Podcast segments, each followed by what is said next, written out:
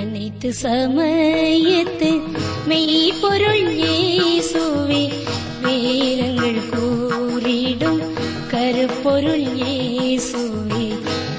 பொருள் ஏசுவே. உண்மை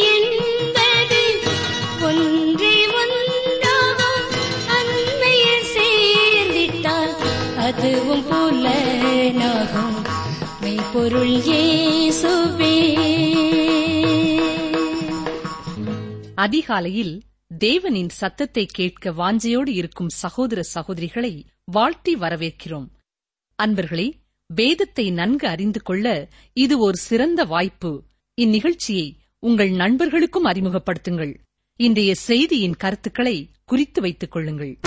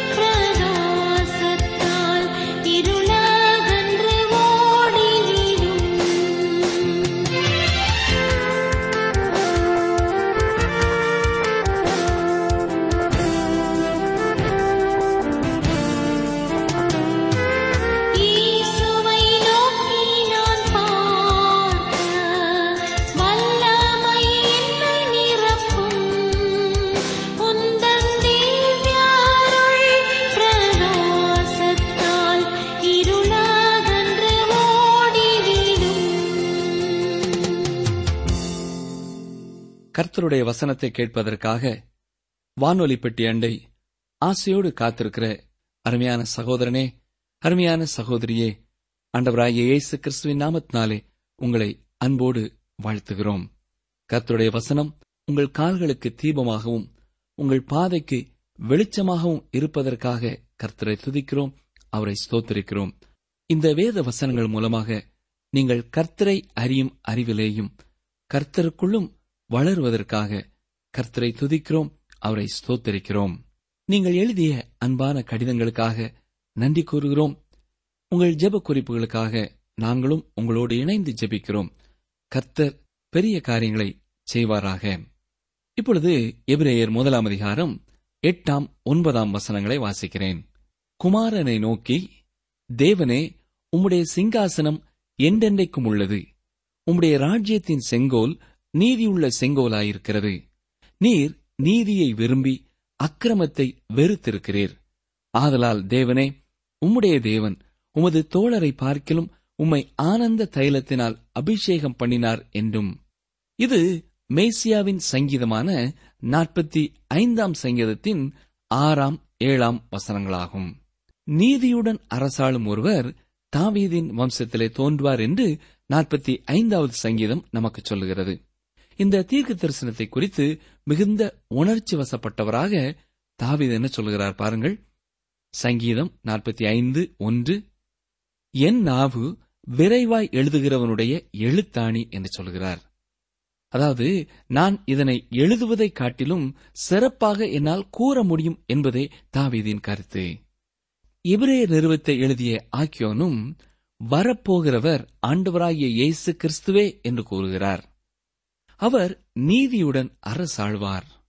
தேவன் பூமியை அரசாளும் உரிமையை எந்த ஒரு தேவதூதனுக்கும் கொடுக்கவில்லை என்பதை நாம் புரிந்து கொள்ள வேண்டும். அது ஆண்டவராகிய இயேசு கிறிஸ்துவுக்கே கொடுக்கப்பட்டுள்ள ஒரு உரிமை. நீர் நீதியை விரும்பி அக்கிரமத்தை வெறுக்கிறீர் என்று வாசிக்கிறோம். அன்பானவர்களே இந்த பூமி நீதியை விரும்பி அக்கிரமத்தை வெறுக்கிற ஒருவரால் ஆட்சி செய்யப்படும். அது மட்டுமல்ல உம்முடைய சிங்காசனம் என்றென்றைக்கும் உள்ளது என்றும் பார்க்கிறோம். பிதாவாகிய தேவன் குமாரனாகிய தேவனை தேவன் என்று கூறுகிறார். தேவனே ஆண்டவராய் இயேசு கிறிஸ்துவை தேவன் என்று குறிப்பிடுகிறார். இயேசு கிறிஸ்து மனிதனாக வந்த தேவன். அவர் தேவதூதர்களை காட்டிலும் மேலானவர். ஏனென்றால் அவர் இந்த பூமியை ஆட்சி செய்ய போகிறவர். அவரே மேசியா. ஒரு குறிப்பிட்ட நாளிலே இந்த பூமியிலே ஆளுகை செய்ய வரப்போகிற ராஜாதி ராஜாவும் கர்த்தாதி கர்த்தருமாக இருக்கிறவர் அவரே. அன்பான சகோதரனே சகோதரியே இந்த வசனத்திலே நாம் கவனிக்க வேண்டிய ஒரு முக்கியமான காரியம் உண்டு. நமது தேவன் நீதியை விரும்புகிறவர். அவர் அக்கிரமத்தை வெறுக்கிறவர். அது மட்டுமல்ல ஆதலால் தேவன் உமது தோழரை பார்க்கிலும் உம்மை ஆனந்த தைலத்தினால் அபிஷேகம் பண்ணினார் என்று வாசிக்கிறோம். நமது வாழ்க்கையிலேயும் நாம் நீதியை விரும்பி அக்கிரமத்தை வெறுக்கும் போது அதாவது பாவமான பழக்க வழக்கங்களை வெறுக்கும் பொழுது நாம் நமது தோழர்களை பார்க்கிலும் ஆனந்தமான ஒரு வாழ்க்கையை அனுபவிக்கிறவர்களாக வாழ முடியும். அருமையான சகோதரனே சகோதரியே நீங்களும் கூட நான் அக்கிரமத்தை வெறுத்தாலும் அக்கிரமத்தையே செய்கிறேனே என்று ஒருவேளை அப்போஸ்தலனாய பவுலைப் போல கலங்கலாம் கண்ணீர் வடிக்கலாம் வேதனையோடு இருக்கலாம். உங்கள் சொந்த முயற்சியாலே அப்படிப்பட்ட ஒரு வாழ்க்கையை பெற்றுக்கொள்ள முடியாது என்பதை அவரிடத்திலே நீங்கள் ஒத்துக்கொள்ளும் பொழுதும் இந்த அக்கிரமத்தினை செய்யாமல் இந்த பாவ பழக்க வழக்கங்களிலே விழுந்து போகாமல் வாழவும் எனக்கு உதவி செய்வார் என்று நீங்கள் அவரை விசுவாசிக்கும் பொழுதும் மட்டுமே இந்த ஆனந்தமான வாழ்க்கையை பெற்றுக்கொள்ள முடியும். அப்படிப்பட்ட வாழ்க்கையை பெற்றுக்கொள்ள உங்களுக்கு ஆசையா? நீங்கள் அவரை நோக்கி பாருங்கள். இப்பொழுது இப்ரேயர் முதலாம் அதிகாரம் பத்து முதல் பனிரெண்டு வசனங்களை வாசிக்கிறேன். கர்த்தாவே நீர் ஆதியிலே பூமியை அஸ்திவாரப்படுத்தினீர் வானங்கள் உம்முடைய கரத்தின் கிரியைகளாயிருக்கிறது. அவைகள் அழிந்து போம் நீரோ நிலைத்திருப்பீர். அவைகள் எல்லாம் வஸ்திரம் போல பழமையாய்ப்போம். ஒரு சால்வையைப் போல அவைகளை சுருட்டுவீர். அப்பொழுது மாறிப்போம். நீரோ மாறாதவராயிருக்கிறீர். உம்முடைய ஆண்டுகள் முடிந்து போவதில்லை என்றும் சொல்லியிருக்கிறது. இது சங்கீதம் நூற்றி இரண்டு இருபத்தி ஐந்து முதல் இருபத்தி ஏழு வரை அடங்கியுள்ள வசனங்களாகும். ஆண்டவராகிய இயேசு கிறிஸ்துவே சிருஷ்டிகர் என்பதனை இது தெரிவிக்கிறது. ஆண்டவர் சிருஷ்டிகர். தேவதூதர்கள் சிருஷ்டிக்கப்பட்டவைகள் என்பதை இந்த வசனம் தெளிவுபடுத்துகிறது. அது மட்டுமல்ல தொடர்ந்து பதிமூன்றாம் வசனத்தை பாருங்கள். மேலும் நான் உம்முடைய சத்துருக்களை உமக்கு பாதப்படியாக்கி போடும் வரைக்கும் நீர் என்னுடைய வலது பார்சத்தில் உட்காரும் என்று தூதர்களில் யாருக்காவது எப்போதாயிலும் அவர் சொன்னதுண்டா? இது சங்கீதம் நூற்று பத்து ஒன்று. இந்த சங்கீதமே புதிய ஏற்பாட்டிலே பலமுறை கூறப்பட்டுள்ளது. இது இயேசுவின் தெய்வீகத்தை குறிப்பிடும் சங்கீதமாகும். சுவிசேஷங்களை காட்டிலும் சங்கீதங்கள் கிறிஸ்துவின் முழு தன்மையையும் கூறுகின்றது. தொடர்ந்து இப்ரேயர் முதலாம் அதிகாரம் பதினான்காம் வசனத்தை பாருங்கள். ரட்சிப்பை சுதந்திரிக்கப் போகிறவர்களின் நிமித்தமாக ஊழியம் செய்யும்படிக்கு அவர்கள் எல்லாரும் அனுப்பப்படும் பணிவிடை ஆவிகளாய் இருக்கிறார்கள் அல்லவா? இங்கே நாம் பார்க்கிறது என்ன? தேவதூதர்கள் ரட்சிப்பை சுதந்திரிக்கப் போகின்றவர்களுக்கு பணிவிடை செய்கின்ற ஆவிகள். இந்த வசனம் தேவன் திரும்பவுமாக இஸ்ரேல் தேசத்திற்கும் புறஜாதிகளின் உலகத்திற்கும் திரும்புகின்ற காலத்தை குறிக்கிறது. அதாவது இந்த பூமியிலிருந்து சபையானது எடுத்துக் கொள்ளப்பட்ட பின்பு ரட்சிப்பை சுதந்திரிக்கப் போகிறவர்களுக்கு பணிவிடை செய்கிற ஆவிகள். இப்பொழுது வாழ்கிற மக்களுக்கோ விசுவாசிகளுக்கோ அல்ல. இனி ரகசிய வருகைக்கு பின் ரட்சிப்பை சுதந்திரிக்கப் போகிறவர்களுக்கு இந்த தேவதூதர்கள் பணிவிடை செய்வார்கள். கிறிஸ்து தேவனுடைய குமாரன். தேவதூதர்கள் பணிவிடை செய்கிறவர்கள். கிறிஸ்து ராஜா. தேவதூதர்கள் அவருடைய ஆட்சிக்கு கீழ்ப்பட்டவர்கள். கிறிஸ்து சிருஷ்டிகர். தேவதூதர்கள் சிருஷ்டிகள். கிறிஸ்து தன் பகைவர்களை தன் பாதத்திற்கு கீழாக்கி போடுகின்ற வரையிலும் காத்துக் கொண்டிருக்கிறார். குமாரன் இந்த பூமியை ஆளுகை செய்வார் என்று கூறியது போல தேவன் தேவதூதர்கள் ஒருவரையும் பார்த்து கூறவில்லை. இந்த பகுதி எய்சு கிறிஸ்துவின் தெய்வீக தன்மையையும் ஆண்டவராகிய இயேசு கிறிஸ்துவின் மேன்மையையும் நமக்கு எடுத்துக் கூறுகிறது. அருமையான சகோதரனை சகோதரியே தேவதூதர்களை காட்டிலும் இயேசு கிறிஸ்து மேலானவர். இப்பொழுது நாம் எபிரேயர் இரண்டாம் அதிகாரத்திற்குள்ளே கடந்து செல்கிறோம். இங்கே கிறிஸ்துவின் மனித தன்மை குறித்து பார்க்கிறோம். எபிரேயர் நிருபம் முதல் அதிகாரத்திலே கிறிஸ்துவின் தெய்வீக மேன்மையை பார்த்த நாம் எபிரேயர் நிருபம் இரண்டாவது அதிகாரத்திலே கிறிஸ்துவின் தாழ்ந்த மனித தன்மையை பார்க்க போகிறோம். கிறிஸ்து மனிதனாக வந்தார். அப்படி அவர் மனிதனாக வந்த பொழுது அவர் தேவதூதர்களுக்கும் கீழ்ப்பட்டவரானார். கன்னிமரியாளின் கற்பத்திலே கிறிஸ்து மனிதனாக உருவாக்கப்பட்டு மனிதனாக இந்த பூமிக்கு வந்தார். அப்படியானால் கிறிஸ்து தேவனின் வெளிப்பாடாகவும் மனிதனின் பிரதிநிதியாகவும் இருக்கிறார். கிறிஸ்துவை குறித்து இரண்டு காரியங்களை நாம் எபிரேயர் நிறுவத்திலே பார்க்கலாம். முதலாவதாக கிறிஸ்து தேவனை மனிதனுக்கு வெளிப்படுத்தினார். இரண்டாவதாக தேவனுக்கு முன்பாக மனிதனின் பிரதிநிதியாக இருக்கிறார். பரலோகத்திலே என் சார்பிலே ஒரு பிரதிநிதி உண்டு. அதாவது என் சார்பில் பரலோகத்திலே நிற்கும் ஒருவர் எனக்காக உண்டு. இந்த உலகத்திலே மக்களிடத்திலே வாக்கு பெற்று மக்களின் பிரதிநிதிகளாக செயல்பட வேண்டியவர்கள் மக்களின் சார்பாக செய்ய வேண்டிய காரியங்களை செயல்படுத்துவதில்லை. ஆனால் தேவனிடத்திலே கிறிஸ்து நமது பிரதிநிதியாக செயல்படுகிறார். பரலோகத்திலே நம் சார்பாக நிற்கிற பிரதிநிதி ஒருவர் உண்டு என்பது சிறப்பானது பிரியமானவர்களே. ஏனென்றால் இரவும் பகலும் நம்முடைய தேவனுக்கு முன்பாக நம்முடைய சகோதரர் மேல் குற்றம் சுமத்தும் பொருட்டு அவர்கள் மேல் குற்றம் சாட்டுகிறவனாக சாத்தான் நிற்கிறான் என்று வெளிப்படுத்தின விசேஷம் பன்னிரெண்டாம் அதிகாரம் பத்தாம் வசனம் சொல்கிறது. சாத்தான் நம்மை குற்றம் சாட்டுகிறவனாக தேவனிடத்திலே நிற்கும் பொழுது கிறிஸ்து நமது பிரதிநிதியாக தேவனிடத்திலே நமக்காக பரிந்து பேசுகிறவராய் நிற்கிறார். முதலாவதாக கிறிஸ்து தேவனானபடியால் அவர் தேவதூதர்களை காட்டிலும் மேலானவர் என்று கற்றுக்கொண்டோம். இப்பொழுது கிறிஸ்து தேவதூதர்களுக்கு கீழானவராகிவிட்டார் என்பதை நாம் பார்க்க போகிறோம். கிறிஸ்துவை மனிதனாக மனித பண்புகளை உடையவராக பார்க்கப் போகிறோம்.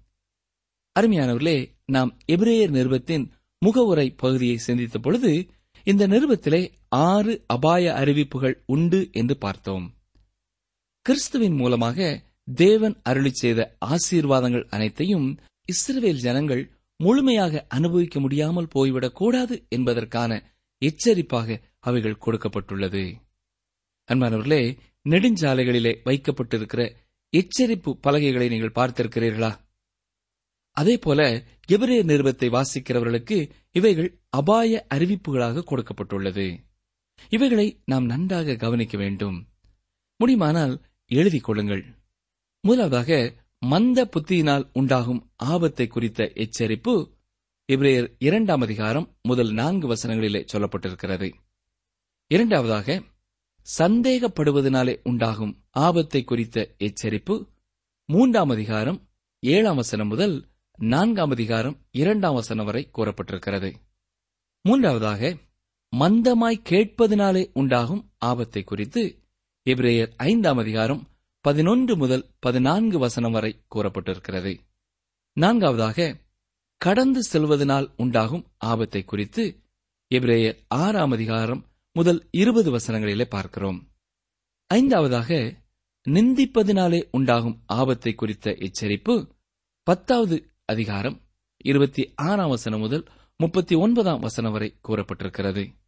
ஆறாவதாக மறுதளிப்பதினால் உண்டாகும் ஆபத்தை குறித்த எச்சரிக்கை பனிரெண்டாம் அதிகாரம் பதினைந்தாம் வசனம் முதல் இருபத்தி ஒன்பதாம் வசனம் வரை கூறப்பட்டிருக்கிறது. அருமையானவர்களே ஒரு விசுவாசி வாழத் தகுந்த இரண்டு இடங்கள் உண்டு. ஒன்று அவன் பாலைவனத்திலே வாழ்ந்து வனாந்திர அனுபவம் உடையவனாக இருக்கலாம். அல்லது ஆவிக்குரிய வாழ்க்கையிலே யோர்தான் நதியை கடந்து தேவனுடைய ஆசீர்வாதங்களுக்குள்ளே பிரவேசிக்கலாம். இதை நாம் இஸ்ரவேலரின் வாழ்க்கையிலே பார்க்கிறோம். இஸ்ரவேல் ஜனங்கள் அந்த தேசத்திற்குள்ளே பிரவேசிக்க தவறினால் அவர்கள் தேவனின் ஆசீர்வாதத்தினை முழுமையாக அனுபவிக்க முடியாமல் போய்விடும் என்று தேவன் அவர்களை காதேஸ் பர்னேயாவிலே எச்சரித்தார். இயேசு கிறிஸ்துவின் மரணம் மற்றும் உயிர்த்தெழுதலினாலே நாம் இப்பொழுது ஆவிக்குரிய யோர்தானை கடந்து விடுகிறோம். ஞான ஸ்நானத்தினாலே நான் அவருக்குள் மறித்து உயிரோடு கூட புதிய வாழ்க்கைக்குள்ளே எழுந்திருக்கிறேன். அதுவே கிறிஸ்தவர்கள் யோர்தானை கடப்பது என்பதாகும்.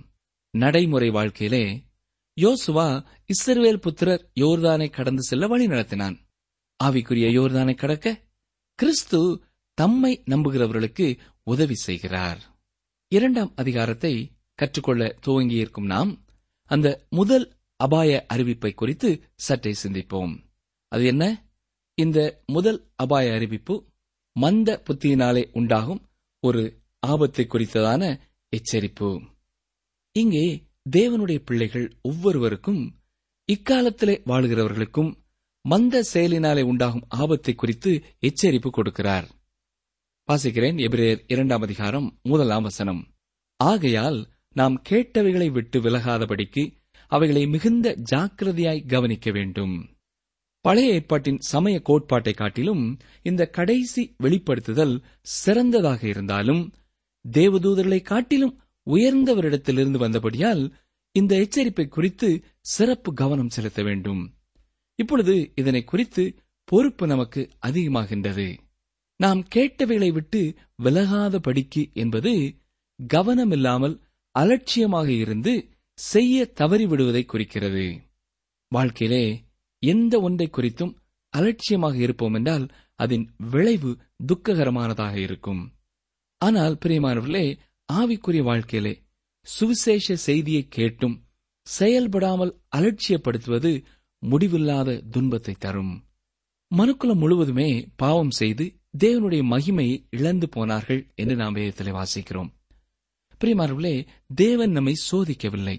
நாம் ஏற்கனவே பாவத்திலே விழுந்து விட்டோம் ஆனாலும் தன்னிடமாக வருகிறவர்களை இயேசு ரட்சிக்கிறார் எனவே கிறிஸ்துவை ஏற்றுக்கொள்ள காலம் தாழ்த்துதல் கூடாது.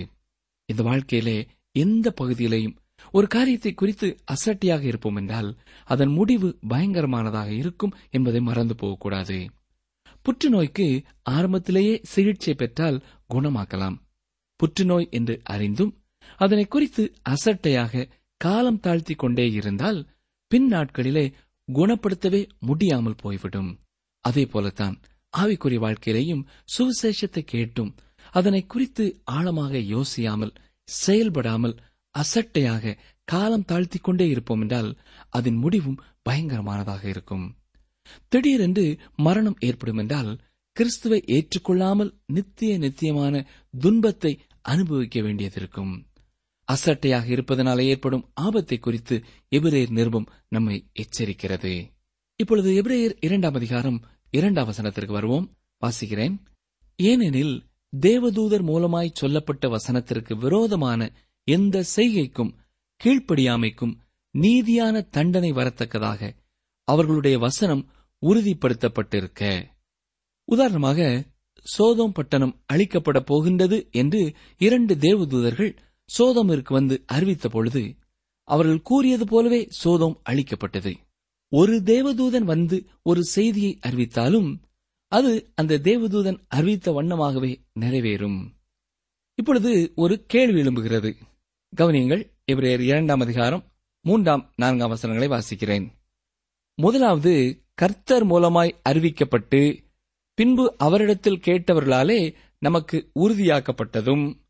அடையாளங்களினாலும் அற்புதங்களினாலும் பலவிதமான பலத்த செய்கைகளினாலும் தம்முடைய சித்தத்தின்படி பகிர்ந்து கொடுத்த பரிசுத்த ஆவியின் வரங்களினாலும் தேவன் தாமே சாட்சி கொடுத்ததுமாயிருக்கிற இவ்வளவு பெரிதான ரட்சிப்பை குறித்து நாம் கவலையற்றிருப்போமானால் தண்டனைக்கு எப்படி தப்பித்துக் கொள்ளுவோம்? இந்த பெரிதான ரட்சிப்பை குறித்து நாம் கவலையற்று இருப்போம் என்றால் வரும் கோபத்திற்கு எப்படி தப்பித்துக் கொள்வோம் என்ற இந்த கேள்வியை நான்காம் வசனத்திலே நாம் பார்க்கிறோம். இதற்கு ஒரே ஒரு பதில்தான் உண்டு. அவர் ஆண்டவராகிய இயேசு கிறிஸ்துவே. யோவான் சுசேஷம் பதினான்காம் அதிகாரம் ஆறாம் வசனத்தை பாருங்கள். அங்கே இயேசு என்ன சொல்கிறார்? அதற்கு இயேசு நானே வழியும் சத்தியமும் ஜீவனுமாயிருக்கிறேன். என்னாலே அல்லாமல் ஒருவனும் பிதாவனிடத்தில் வரான். அருமையானவர்களே நீதிமொழிகள் பதினாறாம் அதிகாரம் இருபத்தி ஐந்தாம் வசனத்தையும் இந்த இடத்திலே நாம் பார்க்க வேண்டும். மனுஷனுக்கு செம்மையாய் தோன்றுகிற வழியுண்டு அதன் முடிவோ மரண வழிகள். ஆம் மனிதனுக்கு பல வகையான வழிகள் சரியான வழிகளாக தெரிகிறது. ஆனால் அதன் முடிவோ அழிவு என்று வேதம் சொல்கிறது இவ்வளவு பெரிதான ரட்சிப்பை குறித்து நாம் அசட்டையாக இருப்போம் என்றால் நாம் எப்படி தப்பித்துக் கொள்ள முடியும்? முடியாது பிரியமானவர்களே. அசட்டையாக இருப்பதனாலே நாம் பரலோக பாக்கியத்தை இழந்துதான் போவோம். ஆண்டவராகிய இயேசு கிறிஸ்து இந்த உலகத்திலே மனிதனாக இருந்த பொழுது அவர் கூறியது என்ன? வருத்தப்பட்டு பாரம் சுமக்கிறவர்களே நீங்கள் எல்லாரும் என்னிடத்தில் வாருங்கள். நான் உங்களுக்கு இழைப்பாறுதல் தருவேன் என்று சொல்லியிருக்கிறார். அது மட்டுமல்ல லூக்கா சுவிசேஷம் பத்தொன்பதாம் அதிகாரம் பத்தாம் வசனத்திலே நான் வாசிக்கிறது என்ன? இழந்து போனதை தேடவும் ரட்சிக்கவுமே மனுஷகுமாரன் வந்திருக்கிறார். இவரேர் இரண்டாம் அதிகாரம் மூன்றாம் வசனத்தின் பின்பகுதியை பாருங்கள். பின்பு அவரிடத்தில் கேட்டவர்களாலே நமக்கு உறுதியாக்கப்பட்டதும் என்று பார்க்கிறோம். இது இயேசுவோடு கூட இருந்து அவர் கூறியவைகளை கேட்டவர்களும் அவருடைய மரணத்திற்கும் உயிர்த்தெழுதலுக்கும் சாட்சியாக இருக்கிற இயேசுவின் சீடர்களும் மற்றவர்களும் பின்பு பல திசைகளுக்கும் சென்று சுவிசேஷத்தை பிரசங்கித்ததை குறிப்பிடுகின்றது. பிரிமானவர்களே எபிரேயர் நிருபத்தை எழுதியவர் நான்காம் வசனத்திலே பரிசுத்த ஆவியின் வரங்கள் கொடுக்கப்பட்ட பெந்தே கோஸ்தே நாளையும் குறிப்பிடுகிறார். வரங்கள் இஸ்ரவேல் தேசத்தினருக்கு கொடுக்கப்பட்ட செய்தியை உறுதிப்படுத்தியது. முதல் அபாய எச்சரிப்பிலே நமக்கு அருளப்பட்டிருக்கிற மாபெரும் உண்மைகளை குறித்து நாம் அசட்டையாக இருப்பதை எச்சரிக்கிறது. நிகழ்ச்சியை கேட்டுக் கொண்டிருக்கிற எனக்கு அருமையான சகோதரனே சகோதரியே இந்த வசனங்களிலே நமக்கு கொடுக்கப்பட்டிருக்கிற இந்த எச்சரிப்பை நாம் கவனிப்போமா? நாம் கேட்டவைகளை விட்டு விலகாதபடிக்கு அவைகளை மிகுந்த ஜாக்கிரதையாய் கவனிக்க வேண்டும் என்று முதல் வசனத்திலே நமக்கு சொல்லப்படுகிறது. வேத வசனங்கள் மூலமாக வானொலி நிகழ்ச்சிகள் மூலமாக எத்தனையோ செய்தியாளர்கள் மூலமாக ஆண்டவர் பல சூழ்நிலைகளிலே நமக்கு தமது சித்தத்தை வெளிப்படுத்தியிருக்கிறார். நமது வாழ்க்கையிலே அவர் விரும்புகிறது என்ன அவர் வெறுக்கிறது என்ன என்பதை குறித்து அவர் கூறியிருக்கிறார். நாம் கேட்ட சத்தியங்களை நமது உள்ளத்திலே பதித்தவர்களாக அவர் நமக்கு கொடுத்த எச்சரிப்புகளை கவனித்து அவருக்கு கீழ்ப்படிய ஒருமுறை கூட நம்மை தாழ்த்தி அர்ப்பணிப்போமா? ஏற்கனவே நாம் பார்த்தது போல தேவன் அக்கிரமத்தை வெறுக்கிறார் என்பதை உள்ளத்திலே எப்பொழுதும் வைத்துக் கொள்வோம். நாமும் அவரைப் போல அக்கிரமத்தை வெறுக்கிறவர்களாக இருப்போம் என்றால் அவரை நம்பி அவரை விசுவாசித்து அவருக்கு பிரியமான வாழ்க்கைக்கு நம்மை அர்ப்பணிக்கும் பொழுது நம்மையும் ஆனந்த தைலத்தினாலே அவர் அபிஷேகம் பண்ணுவார் என்பதிலே சந்தேகமில்லை. அநேக வேளைகளிலே நமது உள்ளத்திலே நாம் சந்தோஷத்தை இழந்து நிம்மதியை இழந்து நாம் வேதனையோடும் கவலையோடும் இருப்பதற்கு காரணம் நமது வாழ்க்கையிலே உள்ள பாவங்கள் தான் எப்பொழுது அவைகளை அறிக்கை செய்து பாவ மன்னிப்பை பெற்றுக் கொள்கிறோமோ எப்பொழுது அவருடைய பலத்தினாலே வெற்றியுள்ள வாழ்க்கைக்கு கடந்து வருகிறோமோ அப்பொழுது ஆனந்த தைலத்தினாலே நம்மை அவர் அபிஷேகம் பண்ணுகிறார். உள்ளும் புறமும் மகிழ்ச்சியோடும் திருப்தியோடும் அனுதினமும் அவருக்காக வாழ அவரே நமக்கு பலன் கொடுக்க ஆயத்தமாயிருக்கிறார். ஜபிப்போமா? கிருபை நிறைந்த நல்ல ஆண்டவரே இன்றும் நாங்கள் வாசித்த உமது வசனங்களுக்காக உமக்கு ஸ்தோத்திரம் செலுத்துகிறோம். ஆண்டவரே நீர் எப்படி அக்கிரமத்தை வெறுக்கிறீரோ அதே போல நாங்கள் ஒவ்வொருவரும் எங்கள் குடும்பத்தின் பிள்ளைகளும் பாவத்தை அக்கிரமத்தை வெறுக்கவும் நீதியையும் நியாயத்தையும் வாஞ்சிக்கவும் நீரே கிருவை செய்ய வேண்டும் என்று சொல்லி நாங்கள் செபிக்கிறோம் அன்றுவரே உம்முடைய சந்தோஷத்தை நிறைவாய் எங்கள் ஒவ்வொருவருக்கும் தர வேண்டும் என்று கெஞ்சுகிறோம். மந்த புத்தி எங்களுக்கு வந்து கேட்டவைகளை குறித்து சிந்திக்காதவர்களாய் நாங்கள் இருந்து ஆபத்துக்குள்ளே கடந்து சென்று விடாதபடி எப்பொழுதும் கேட்பதை குறித்து யோசிக்கவும் செயல்படவும் நீரே எங்களுக்கு உதவி செய்யும். ஏசு கிறிஸ்து என்னும் வல்லமை உள்ள நாமத்தினாலே கேட்கிறோம் பிதாவே. ஆமேன்.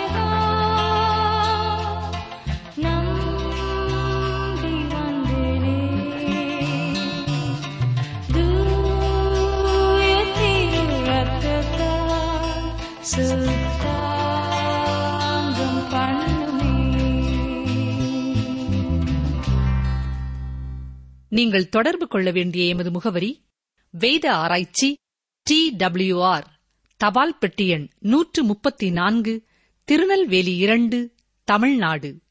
எங்கள் தொலைபேசி எண் தொன்னூற்று நான்கு நாற்பத்தி இரண்டு இருபத்தி ஐந்து இருபத்தி ஆறு இருபத்தி ஏழு. மற்றும் ஒரு தொலைபேசி எண் ஒன்பது ஐந்து எட்டு ஐந்து நான்கு ஆறு பூஜ்ஜியம் நான்கு ஆறு பூஜ்ஜியம். எங்கள் இமெயில் முகவரி Tamil DTP at radio eight eight two dot com